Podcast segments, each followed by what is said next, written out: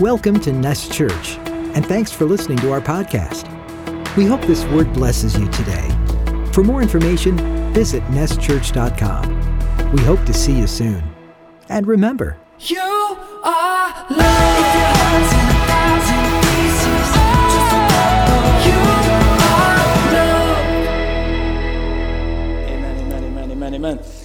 Praise God. If you have your Bibles, go ahead and open to Romans chapter 4. Romans chapter 4, and I will eventually get to Romans 4. Maybe you want to put a marker on it.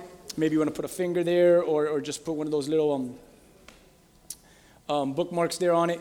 But we're going to jump into this, and if I were to title this anything, I guess I would title this um, Reason to Hope. So if you're taking notes, go ahead and write that down. Reason to Hope. Reason to Hope.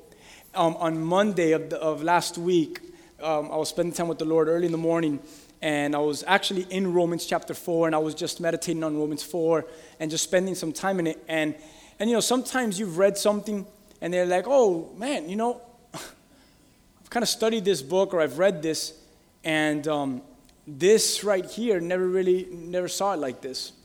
And maybe it's just because of where you're at in life. Maybe it's because, I don't know. Maybe it's just that's what God really wanted to highlight and, and to pour into your heart, into your soul that day. But Monday, God really um, did something in my own heart, in my own prayer and reading with the Lord on Monday morning that it stuck with me throughout the rest of this week and I could, I could not stop reading it every single day, Romans 4, going back to it, Romans 4, because it just meant something to me. Wednesday, if you were here, we had a special moment in Romans 4. We had a very special moment um, in midweek on Romans 4, and what God did here on Wednesday, I believe, was just it was so special, it- the move of the Lord here on Wednesday. So if you're missing midweek, I, I encourage you. This last midweek was, was just a very special moment together with family. But as I get into this, I want to I wanna share a little bit as it's developed throughout the week. And, and, and, and I want to start off with a question, and, I, and maybe you've heard it, me say it to you before, like Wednesday, but I'm, I'm going to read it just like I wrote it, and it's simple. Have you, ever, have you ever kept hoping when feeling there was no reason to hope? I feel like there is no reason to hope, but I know that I have to just keep on hoping. I'm, I'm wondering if you resonate with that. I'm wondering if that stuff makes sense to you. Have you, have you kept on hoping when you feel there is no reason to hope? You know, I told you to turn to Romans 4 because I'm reading Romans chapter 4 and I get to this place, and on that day, I'm, I'm specifically reading from the New Living Translation. And as I'm reading from the New Living Translation, I get to verse 18, and I want you to see what verse 18 says. We'll get to it as we close off, but it says this Even when there was no hope, Abraham kept hoping, believing that he would become the father of many nations. When I read that on Monday, I almost like I put my, my I, I put like the Bible down on my lap and I was just like, wow, like this really meant something right now to me personally. And, and, and what a special verse this is that even when there was no hope, Abraham kept on hoping. When there was no reason, he kept hoping, believing that he would become. But, you know, believing that he would become. And, and, and, and, in his life specifically is that he would become the father of many nations. Have you ever kept hoping? Something happened with the lights there, scaring a lot of people. you guys are good. We just do those things, you know. Just, just, uh, just- Have you ever kept hoping when feeling there was no reason to hope? Maybe it's the opposite, right? Maybe you felt this, right? That person will never change. They have there's no hope for them. you know you're probably guilty of saying that at some point in your life. That person's just never going to change. There's no hope for them. There's no hope. Maybe you said this. There's no hope. My circumstance will never come to pass. Or, or this world is hopeless. It's a big mess. It's never going to get fixed. Or I have no hope. I haven't seen anything work out for me. I mean, we could go down the list of all the things that we've said. But you get it that for some, this hope is just a figure of speech. Like, oh, they have no hope. We might not understand the power of our words, but for some, it's become a figure of speech. Oh, this world's a mess. There's no hope. And, and it's become a, a figure of speech. But, but the truth is, to others, it's actually become a reality where they say things, my gosh, nothing ever works out. I have no hope. And they actually believe that for themselves. Or they look at someone and say, that person's a mess. There is no hope for them. And they actually believe it. Or, they look at this world and say, and they say, wow, this world's a big mess. It's never gonna get fixed. There's no hope for it. And it's actually a reality for them. And for many people, it is a figure of speech, but for others, it's also a reality. It's what they've made real to themselves. But I'm coming to understand that hope is not found in whether that person changes or not. Hope is not found whether my circumstances comes to pass or not. Hope is not found if the world gets better and if all of its problems are solved. Hope is not found in whether things start working out for me. You guys are with me? Hope is I'm learning that as I'm I think it's, it's I think it's because I'm getting older, you know? oh shoot, I put my hope in the wrong thing. Come on, you've put your hope in someone and they failed you. I think I'm talking to the right people. You put your hope in a job and they fired you or they cut your pay. I mean, we've hoped on something and then you recognize, oh, wait, my hope is not in that stuff. My hope is not in that person. My hope is not in that group. Even us as a whole, people make the mistake that they make this their hope. No, no, no. We're coming together, hopelessness and hopeless, and making Him our hope. Even this is not my hope. And, and, and, and, and we've experienced that from a very personal level. We, we could understand this, and, and for many of us, we could agree on this, man. It can be difficult. It can be difficult that, that we feel, man, that there's no reason to hope in the things that are before us, but yet, I just keep on hoping. And there's no reason in what I'm going through, no reason in what's, what's there. You know, to the outsider, that stuff doesn't make sense. But to the insider, we get each other. How many times have you heard that here? We get it. We get it. Why do you keep hoping when there is no hope? Because I have something inside of me that is so alive. Outside, they don't get it. But within the family, we understand it because our hope is not in what's before us, unless He's standing right before us, obviously. We don't hope in the things that are shakable and movable. We hope in the things and in the one that is unshakable and immovable, as we read last week in Hebrews chapter 12. So, because we believe this, we believe that we have faith, that, that there is this confidence that is built up in us. And, and listen to this in the unshakable, immovable, unbreakable, reliable, faithful, and loving God. So, what do we do? We keep hoping when feeling there is no hope because everything else may seem like it's breaking, everything else may seem like it's moving, but there is a one that stands before me who is unbreakable, immovable, who is faithful, and who is full of love. He is my hope when everything else is shattering.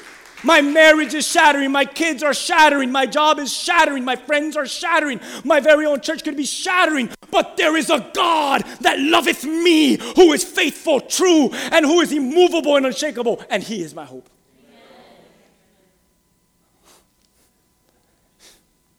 And He is my hope. And we believe that. We keep hoping. When we feel there's no reason to hope. Listen, I wrote this and I mean this and I love you when I say this. Hopelessness shouldn't be, it's never, it's not a trait that a believer should have. Hopelessness is not a trait we should have. The, the feeling of and state of despair, we shouldn't feel that. We shouldn't have that in us.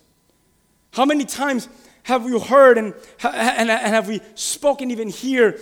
We, we've talked about the story of David and especially David and Goliath specifically, where the Israelites were in despair. I won't get into it, but I'll just mention it for a moment. They were hopeless. If you study the story, you'll see that they were ready to accept, actually, forget that. They were accepting defeat already for their lives, for the whole nation. Even Saul, who was their mighty king warrior, in him he couldn't even, they couldn't even find hope in him. He's like hiding in his tent. He, the, none of the mighty warriors saw. He couldn't do it either. Couldn't find hope in him. But, but then what's interesting is a, there's a young shepherd that comes in. And the young shepherd, who we know is David, he comes in with some lunch boxes in his hand. And his whole purpose is I just want to give some lunch to my brothers who's, who, who, who are out here ready to go to war. And he's walking in with these lunch boxes to feed his brothers, and he sees what's happening. And not one time, as he sees this stuff before him, not one time does he worry, and not one time does he draw out plan B just in case it doesn't work. Since when do we draw out plan B when things don't work? If I mean, God is faithful. So he was like, uh, Who's the one that's harassing you? It's, it's powerful when you read this. Instead, he walks in with hope. And what does he say? Oh, I'll go and I'll fight him and I'll give his body and the Philistines over to the birds of the air. That's how confident I am. I mean, this is powerful stuff. That's how confident David was. I'll beat him, though I've never fought a man. I have fought lions and bears. I'll beat him and I'll give his body and the rest of their camp over to the birds. Listen, everyone say there was no reason to hope. It's wrong, but say it. There was no reason to hope. If you were to be there and you were a betting man and woman, I'm telling you right now, you would put all your money on Goliath. I know we're not into betting and all that stuff. I get it. But if you were, if you backslid for a day or whatever and you decided you wanted to, you guys do fantasy football, it's the same thing. All right. All right, let's get back to the truth though. There was no reason to hope. If you were to be there and you were to see them, you'd be like, oh, Goliath's winning this thing. No doubt. Not only Goliath, his men, they're, they're big. These guys are small. You would put all your money into Goliath, in the Philistines. There was no reason to hope. To the reader, me and you, there is no reason to hope when you read that, but we, we're so good because we know the story since children's school. We've been hearing the story. So, so we know it, but if you did not know the story and you're reading it, you'll be like, oh yeah, he's gonna die in the next chapter. For sure, he's gonna die. In the next scene, he's dying, no doubt about it. To the Israelite soldiers, there was no hope. If you remember the Israelite soldiers, if you've, stu- if you've read that, they, what did they say? Whoa, have you seen the giants? And have you seen the giant who does not stop taunting the nation of Israel? And they were talking amongst each other in their camps. They were terrified of the giant. Did you see the giant? Did you see the giant? Oh my goodness, did you see the giant? He doesn't stop talking bad about us. You ever had a giant that has tormented you, that you, that you go back home and you're crippled at home because the giant is tormenting you out in the field? To the mighty King Saul, there was no reason to hope even for him. He looks at David as David comes in and he's like, Hey, King Saul, um, I'll take care of him for you. And what does King Saul tell David? King Saul tells David, What? You're just a youth. And he's a champion warrior. He has fought many battles and has never lost. And you, what have you done? He's like, just, just give me your, um, your gear. Let me try it on. I mean, there was no hope for King Saul. David's brother, when they saw David walking around the camp, there was no hope for David's brothers. What did they tell David himself? Oh my goodness, you annoying little kid. Don't you need to be back home tending to sheep? They, they, they found no hope in, in, in even him. And, and then, and then David walks in because the garments don't fit him. He walks to the field. He sees Goliath. And Goliath, Goliath even confesses, There's no hope. What does Goliath say? What am I, some sort of dog that you come to fight me with sticks and stones? Like, what, what are you going to do? And he starts to mock him. And mind you, Goliath has instruments of war that are like, they're heavier than us. And he's just carrying it like it's all good, fling it in the air, and it's like 150 pounds. Like, who flings a shield of 150? Goliath does. he does. He's 10 pounds lighter than me. He just flings it in the air and catches it. And he's like, let's go. And he sees a little kid with a slingshot. And he's like, oh, am I son? There's no hope. All in this story, there is no hope. You see, I want to make sure I say this to you from we know the end of the story, so we don't have to get into this. But I do want to say this. See, sometimes we can treat hope like it means to wish. We, we think, oh, I wish. I wish, you know. I, I wish, I wish, I wish, um, I wish this would get better. I wish I can be married. I wish I can lose weight. I, I wish I could eat right. I wish I can do that. I wish I could go there. I wish I can be better. I wish I could go conquer that. I wish, man, man, I wish. But I want to make sure that you understand this. You write this in your notes, and five minutes from now, when you leave you go back to those notes and you recognizing that to hope in is not to wish away. Wishing is for Disney World and it's fairy tales. Hope is not wishing away. But to hope, I want you to write this down, is to have confidence. And to have confidence is totally different than looking at an obstacle in your life and say, man, I really wish. Well, you know what? Keep on wishing. Wishing doesn't get you too much far, but if you walk into that thing with confidence, that might be better. It's what, it's what God tells Moses, and it's what Moses eventually tells the Israelites while in Egypt and ready to exit Egypt there in Exodus chapter 14, verse 13 and 14. Listen to these words. We'll have it up here. It says, But Moses told the people, Don't be afraid. Stand still and watch the Lord rescue you today. The Egyptians you see today will never be seen again. The Lord Himself will fight for you. Just stay calm. Other translation says this just be at peace. I mean, that sounds like confidence to me, you know? Like Moses, um, we're like slaves. That's what we do for a living. Have you seen our backs? Like we're slaves. But these dudes have chariots and horses, powerful horses, powerful chariots. They're, they're, they're spearsmen. I mean, they, they, they'll spear you from yards away. I mean, they're good. They're good. They, they know how to war. And then Moses steps into the scene in their fear, in their worry, in their hopelessness, right? And what does he say in the midst of their hopelessness? He says, Don't be afraid. Just stand still and watch the Lord rescue you. There, your enemies, you're not going to see them anymore after this. The Lord's going to fight for you. Be at peace. Stay calm. You know, if you read this story, if you read this story, you realize how powerful and how mighty, or if you study history, how powerful and mighty the Egyptians are. None of this and nothing that Moses is saying makes sense.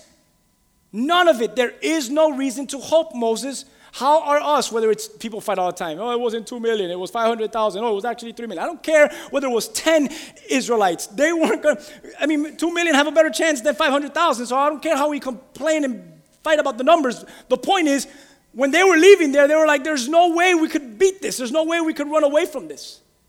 And none of it makes sense. None of it gives you a reason to hope. But you see, I want to make sure we understand this. We're not to operate like this. We're not to operate like this. We're not to see things through the lens of this world. I need you to understand this. We're to see things through the lens of His Word, and we're to see things through the lens of being co seated in heavenly places with Christ Jesus. That is totally different vision.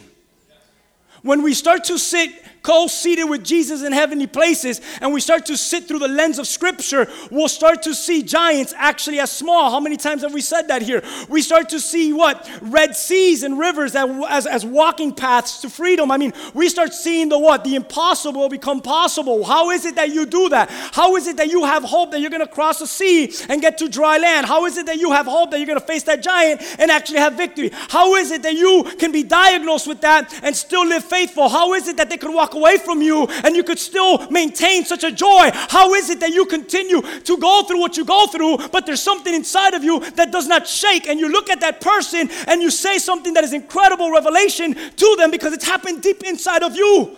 It's because there's something that is unbreakable, there's something that is immovable, there is something that is so alive in me, and I am seated now, and I'm watching things through the lens of His scripture and through the lens of being seated in co seated, better said, in high places with Jesus, my Lord. I don't sit alone, not once in my life. My wife might not be there next to me, but my beloved is with me always. She might be working one day and I might be miles away from her, but I'll tell you one that's always working right next to me. My beloved sits with me. He stands there and he whispers to me and he speaks to my heart and he gives me the confidence and hope when there is no reason to have confidence or to hope. My God, I feel that. He doesn't leave me. He doesn't leave me.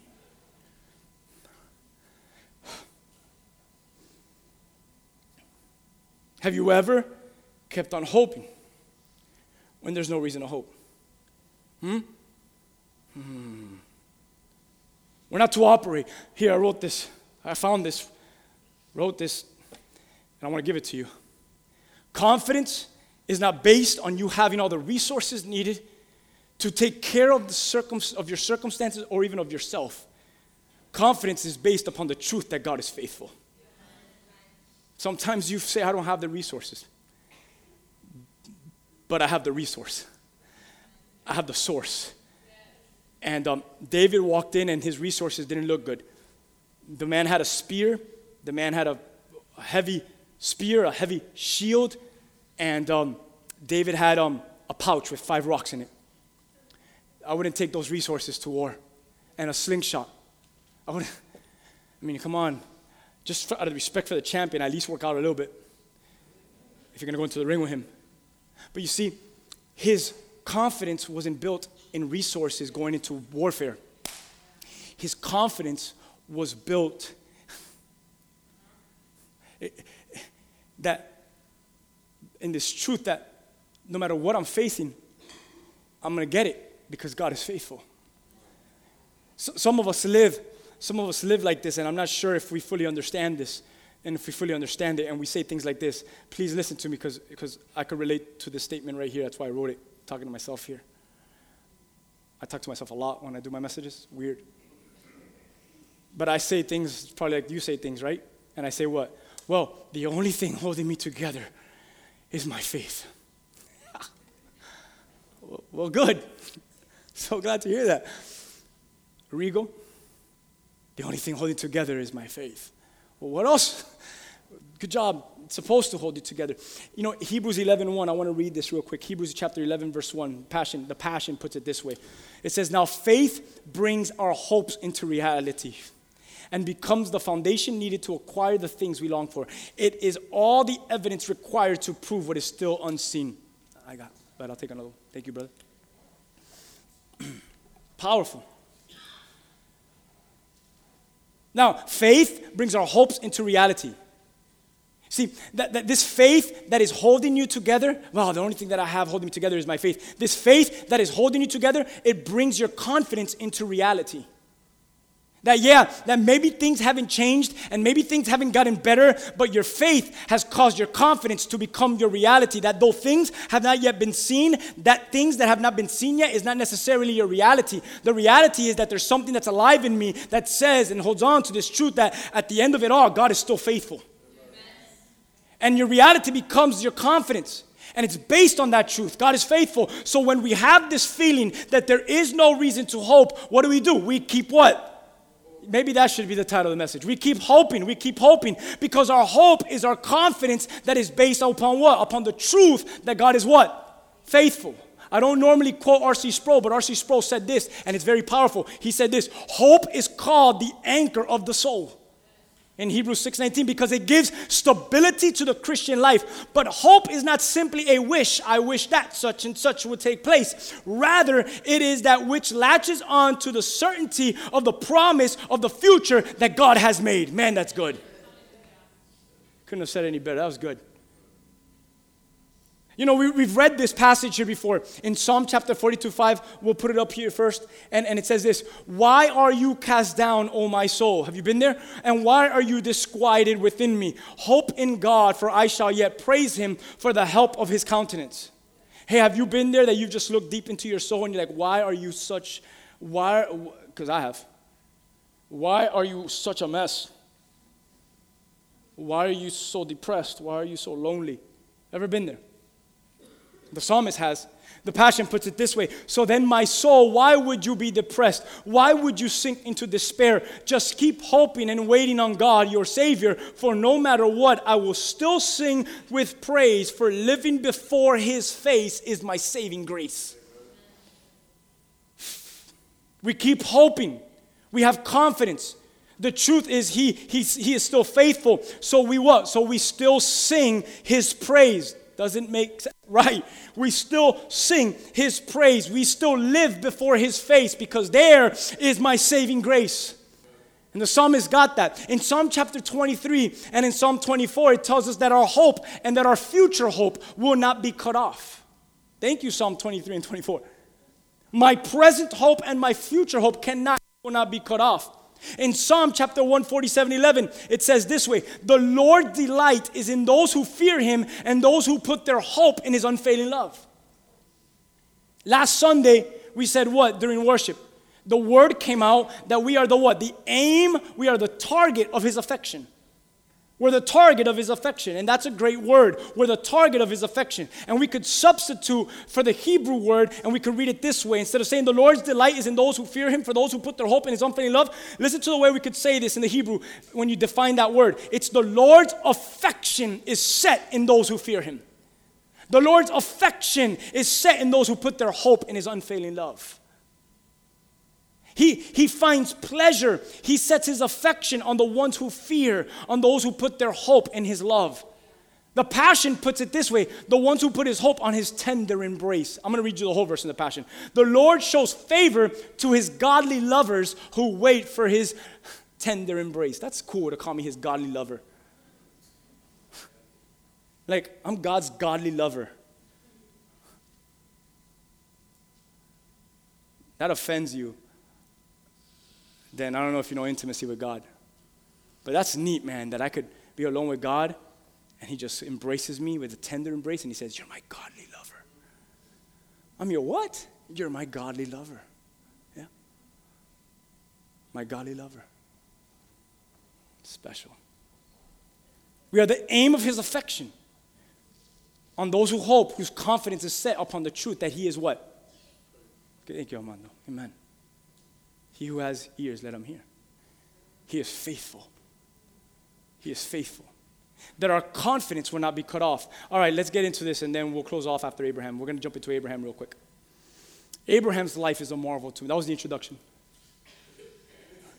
Hopefully you got it. Now we'll get into the word. Let's pray again. All right, we want you to come back next Sunday. Here we go. Abraham's life is a marvel to me for many reasons, but for one specifically, and I shared a little bit about this on Wednesday. I'll go a little bit deeper now. But his life is just wowing to me.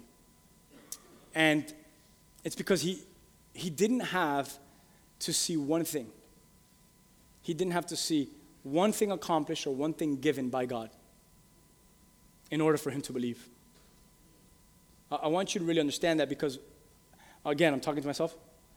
Like m- many of us live like, if, well, maybe if I just, then I'll believe. Maybe if I just see it, then I'll believe a little bit and, and Abraham's like, I don't have to see anything or feel anything or, or receive anything from you, but I'm going to believe in you.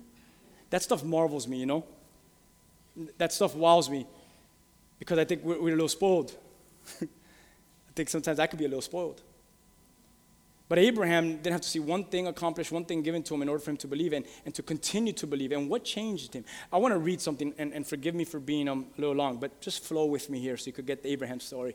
Let's turn to Genesis 11. I know I told you to turn to Romans 4, right? Forgive me, forgive me, forgive me. If you're turning there, it's fine. If not, I'll put it up on the screen. Angel will put it up on the screen, right? All right. We're going to start off with Genesis 11. Let's read about his dad first. One day, chapter, chapter 11, verse 31. Check this out. I'm going to read it from, I'll read it from the NLT. It says, One day Terah took his son Abram. At this time, his name wasn't Abraham yet. The covenant wasn't made yet. We're going to jump into that. His daughter-in-law Sarai, who is Sarah, who's Abraham's wife, he took his son, he took his grandson Lot, and he moved away from Ur of the Chaldeans, and he was headed for the land of Canaan. But they stopped at Haran and they settled there. Terah lived 205 years and he died while still in Haran. Did everyone catch that? Terah wanted to go to where? Did anyone see where he was heading to? Where, where did he want to go?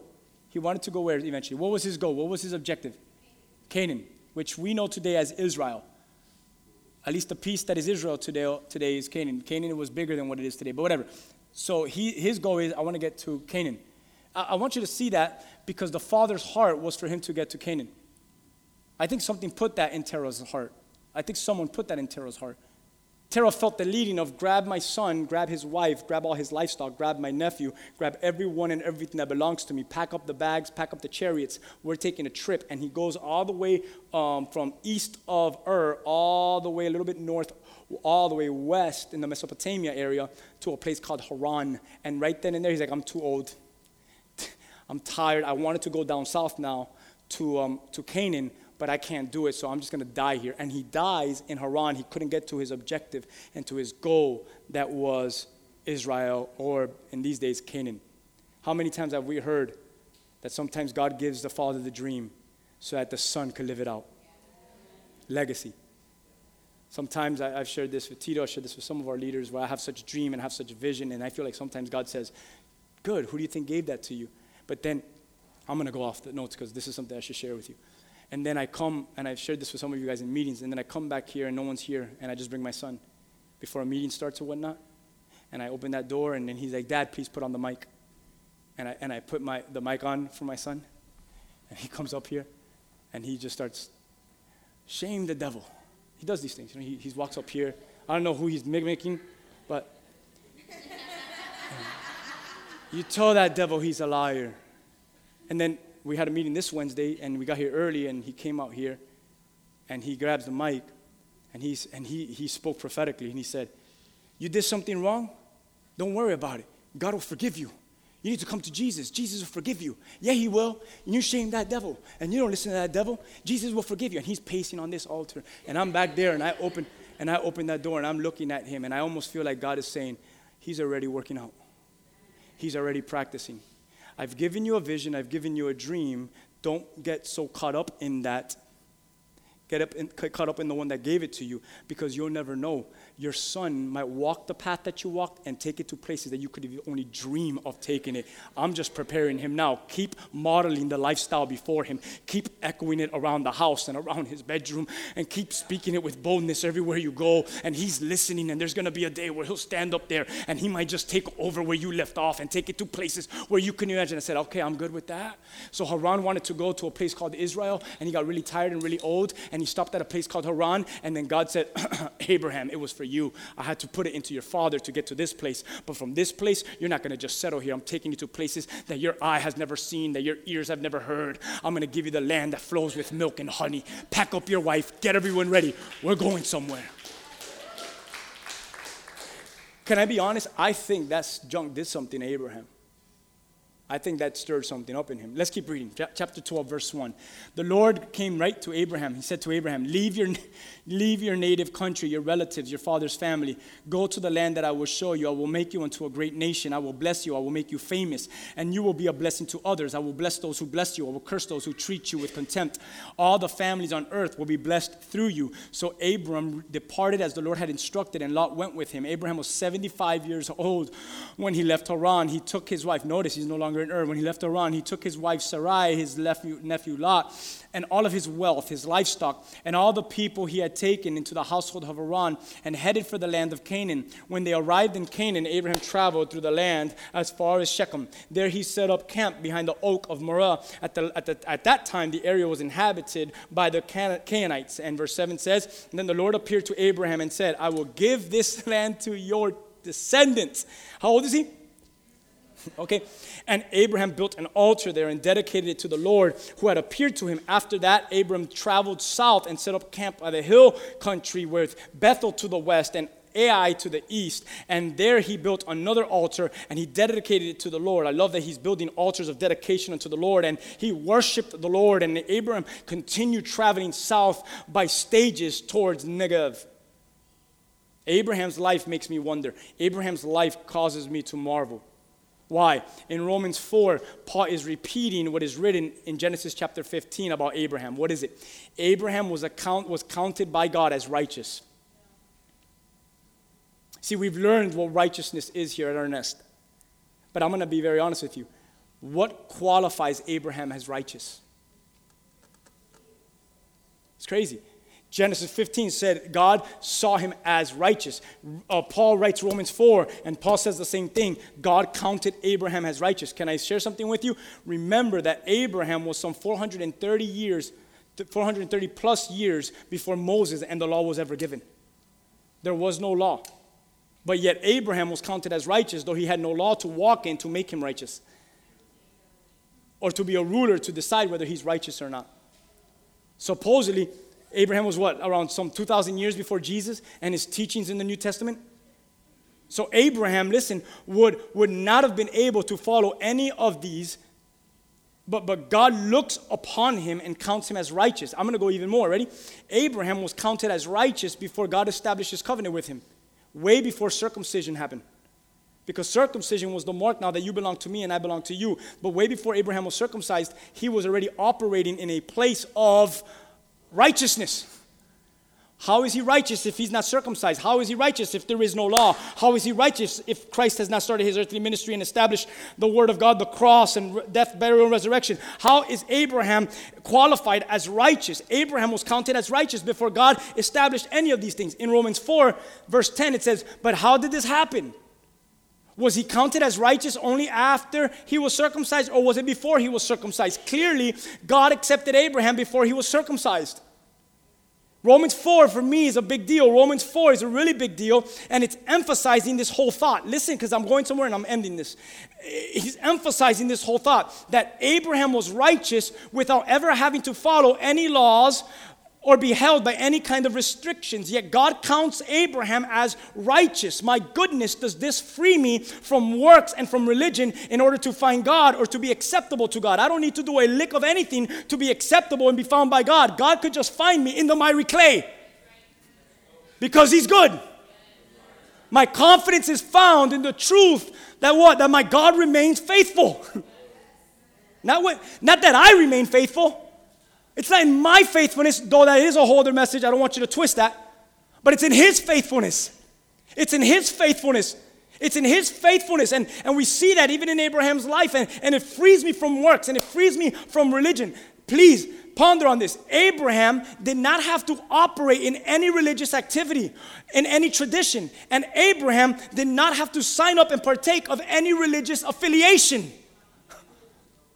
Abraham found God and was seen and counted by God as righteous. Why? Here's the answer because Abraham had faith. Not the law, not I belong to the presbytery, nothing. It was, I don't know, he winks at me. Why? Because I have faith. he calls me godly lover. Why? Because I have a faith. And Abraham was operating in this. You see, his father his father had the aim to go to Canaan from Ur, but instead stayed put in Haran. Abraham eventually takes himself, takes his whole family to where, yes, his father could not go. And there's something here, there's, there's something special here about the son fulfilling the father's desire. And we see this in Abraham on many levels, not just, not just earthly father, but Abba. As we sang, I belong to you. There's something special about him. And he took on this journey Catch this, with all of its uncertainties. How much, how many of you is your life a bag of uncertainties? you thought you were gonna have a healthy child, my God, it didn't come out healthy. You're like, we are celebrating. The heck? That was weird. Uncertainties. Right? You thought you were gonna live long with them, and then you just got they just got diagnosed, and you're like, what? What does that mean? We did vows. We thought it was going to be a forever thing. And now, Abraham, it's special because it was filled with uncertainties. How about this? How about this? He took on this journey not only with all of its uncertainties, but with all of its dangers, with all of its troubles that would arise because, all because he had faith.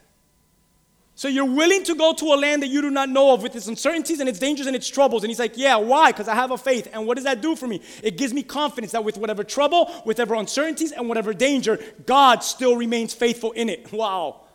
Catch that revelation for the day. There's something about that, and, and, it's special when you read him. Faith is always associated with this, with, with hope and with confidence. And, and Abraham is just such an interesting person. He's the founder of the Jewish nation, he's the, he's the father of faith, he's the father of our faith, he's, he's the father of the Arabs, he, uh, all these different things, right? There was no law given yet, there was no Moses yet, there was no tabernacle yet, there was no Jesus yet, there was no New Testament teachings yet. He had very, he had downs, he had very low lows, real lows. And I'm telling you this about Abraham's life. He was a sinner, he had some very serious sin in his life too. But to be called the father of our faith, what an honor. The father of nations, the father of even the Gentile believers, Jews, Arabs, everyone. And then we read in verse 4, here it is. We read in verse 4, verse 18, exactly where I started off at. Even when there was no hope, Abraham kept hoping, believing that he would become.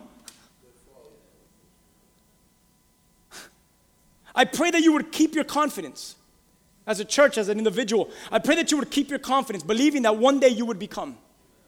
Become what? Maybe it's not a father of a nation, but at home you have a little nation building. Maybe it's, it could be different.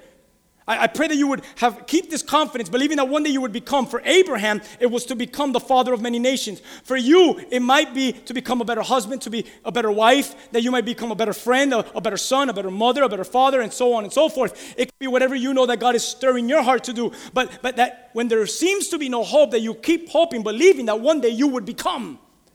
I'm going to prove to you that this is not just well, you got to you taking stuff out of context. You know, this is this is some 2,000. Now we're looking at 4,000 years ago, and and all these things. I'm going to prove to you that Abraham's whole life and his whole life lived out was actually for our benefit. It was. It's for our benefit. Let, us read. For for you, maybe this, this this will make sense, and then the worship team um could start getting comfortable as we read this. Look at Romans 4:18. Just flow with me here. it says, "Even when there was no reason for hope, Abraham kept hoping, believing that he would become the father of many nations, for God said to him, "This is how my descendants, this is how many descendants you will have." And Abraham's faith did not weaken, even though at about 100 years of age, he figured his body was as good as dead, and so was Sarah's womb. My goodness, isn't it amazing that we get to a place just like Abraham that we say, I'm just as good as dead? Nothing, no, it's just, there's but look at verse 19. And Abraham's faith did not weaken, even though at about 100 years of age, right? His body was good as dead. Verse 20, Abraham never wavered, verse 20, in believing God's promises. In fact, his faith grew stronger, and in this, he brought glory to God. I love that as he grew stronger in faith, it continued to bring greater glory to the Lord. This is where I said on Wednesday something very special that the Lord takes us to a place that he continues to humble us so that he could continue to be glorified through us, so that his name is risen, his name is lifted. Verse 21, he was fully convinced that God is able to do whatever he promises. 22, and because of Abraham's faith, God counted him as righteous. There it is. And when God counted him as righteous, it, it wasn't just for Abraham's benefit, it was recorded for our benefit too. Assuring that God will also count you as righteous if you believe in him. Abraham's story was not just about 4,000 years ago. Let me write a pretty story for you. Abraham's story was let me tell you about this man 4,000 years ago so that you could also know that God could count you as righteous, and all you have to do is just believe today. And you'll be able to walk in this confidence. If we believe in him, the one who raised Jesus, our Lord, from the dead, verse 25, he was handed over to die because of our sins, and he was raised to life to make us right with God. Are you with me? Here we go, guys. Abraham never got to fully see the promise of the Lord. I promise you that. But what he did see was his mess up. He had a son called Ishmael. What he did see was the promised son. He had a son called Isaac. Guys, he's 100 years old, okay? As we wrap this up, I need you to understand he's 100 years old. And um, he doesn't see descendants, he sees two kids. And um, one of them, he has to like, he kind of kicks him out of the house. And, and that did, didn't work out well. And then he has the other one. And then God's like, take him to a mountain on a field trip. You're gonna, you're gonna kind of like kill him. You're gonna offer him up to me. You know, when things don't make any sense, but you keep on believing that there's sense in this. So you take your kid up to the mountain to sacrifice him, and everyone that's with him is like, this makes no sense. This is the promised son. This is the one that I guess your descendants are going to come out of. And he's like, I know, when there is no reason to hope, I just got to keep hoping. And next thing you know, he looks because he hears some sound and it's a, a, ram caught by the fence. You could almost see how he goes back down, just flexing his muscles to all his servants, saying, What'd you say? I told you that me and my son would come back to you because I've learned to live with hope when there is no reason to hope. And it's proven to me, it's built up a confidence in me that though my circumstances does not make sense for myself, it is this, that my confidence is based upon this truth that at, it, at, at the end of it all, God still remains faithful. Listen to me. Abraham never got to fully see the promise of the Lord, though he saw Ishmael and Isaac, and then he saw Ishmael no more. it stinks, but it's true. But you know what Abraham would never see? He would never see um, Isaac's son Jacob. Abraham's dead. And you know what else Abraham would never see? Jacob decides to have 12 sons. God allows him to have 12 sons. Abraham would never see Jacob's 12 sons. You know what else Abraham would never see? Abraham would never see that those 12 sons become 12 tribes that would make up the greatest nation on earth Israel. You know what else Abraham wouldn't see? While on earth, he wouldn't see Christ and the cross and the many adopted Gentile believers that would also become his sons while living. He wouldn't see any of that. He dies, and all he has in front of him is Isaac. I mean, I don't, I don't think we had that much short term memory, do we? When we just read, um, when we just read this, I'm going to make you a great nation. I'm going to bless you. I'm going to make you famous, and you'll be blessing to others. And like, I'm dying, and I have one son. I will give you this land. I'm going to give it. And, and, and Abraham's like, I don't know. I mean, he started it. If you're from the house, you know what I'm talking about. He started it.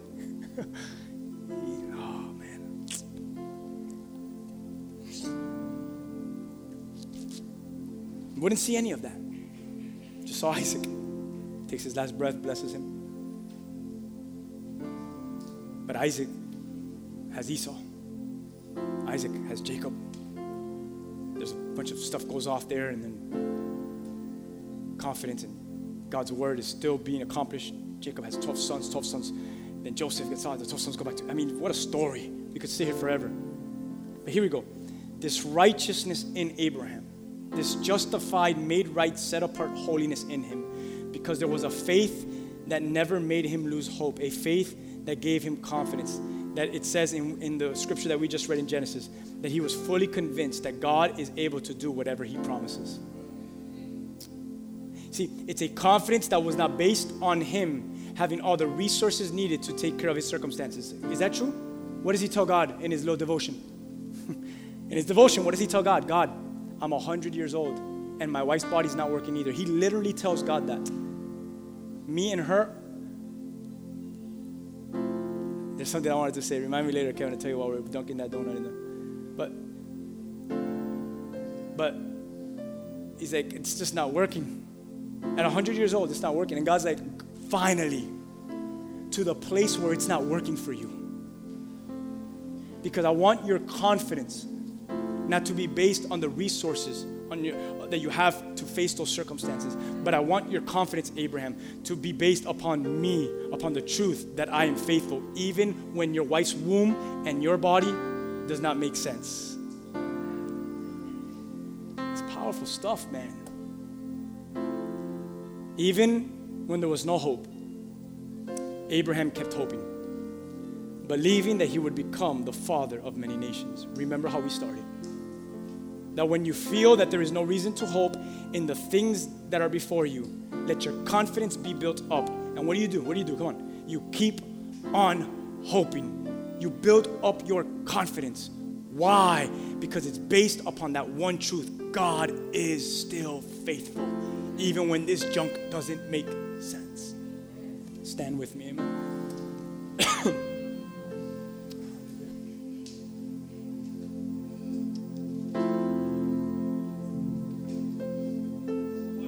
Meditate. I want you to examine yourself.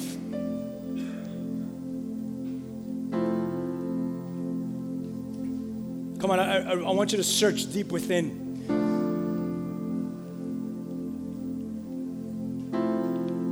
Are you looking for resources? Or have you found the source? My confidence is based this truth. He remains faithful. Come on, I really want you to do a self evaluation there and see where you're at with your confidence, see where you're at with your hope, and see what it is that God is speaking to you today.